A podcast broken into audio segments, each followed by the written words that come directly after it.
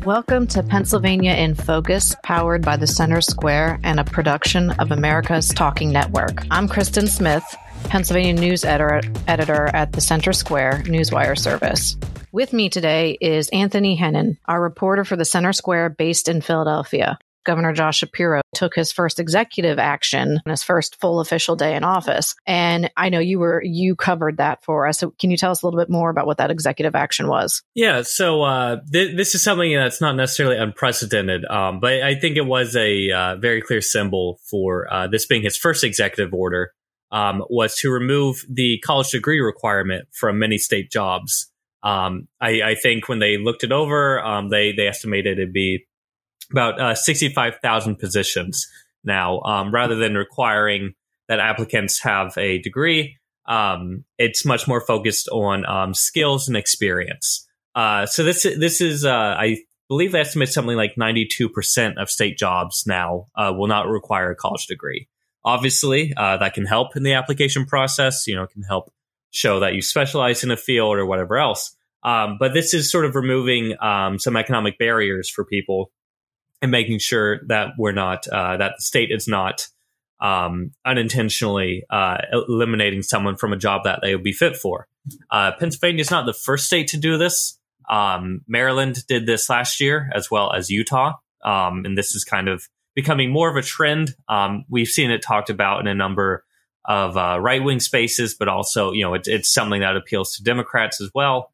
Um, so it's uh, it, it's I, I think a good sign of this is not only removing that requirement, um, but the state actually built out a new uh, website to show uh, which uh, job offerings from state agencies are available and don't require a college degree. Uh, so it makes it a little easier to kind of search search around for uh, for a job, and there's many many uh, state positions that remain open and need to be filled.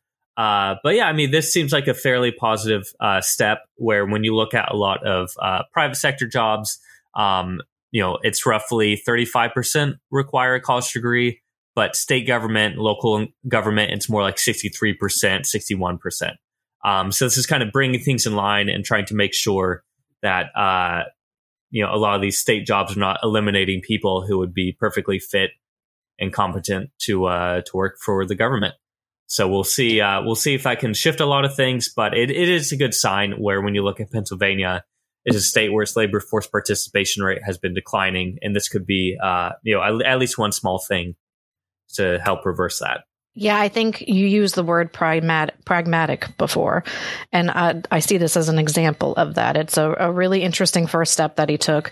I don't see, I didn't see as of today any criticism. I, you know, it it seems like something that would get bipartisan support, and you know, pulling back from a really broad policy view and putting in the into the context of this larger conversation this the country is having around college affordability the the you know the value on return for a college degree. Uh, you know i can say you know from anecdotal experience the salary of a state job is not commensurate to the cost of the degree that it requires. And so i believe that this is a really useful step. And i you know i really liked the way that it was described as skills based hiring because as we all know, schooling isn't the end all be all of whether or not you can do a job. Experience is in some ways invaluable. And so this move on his part seems to really strike a a, a, middle ground between recognizing that there are people who are struggling, who for whatever reason couldn't afford college, didn't think it was worth it, just didn't have access. There, there's a myriad of reasons why they may not be able to get that degree, but uh, they could be entirely capable of the job. We talk about things like soft skills when hiring, things that you can't teach people that about their ability to to speak with the public, to relate to customers, to be a good team player, their interpersonal skills, all of that stuff goes into a good employee and one eventual leaders. It is a very interesting first step. And I think that of all the executive actions I've seen in the last few years, it's a really practical one that people can really understand what it means. That's about all the time that we're going to have for this week. Thank you, Anthony, for joining me and sharing your insights. Uh, we encourage everyone to find news that matters for taxpayers of Pennsylvania at thecentersquare.com.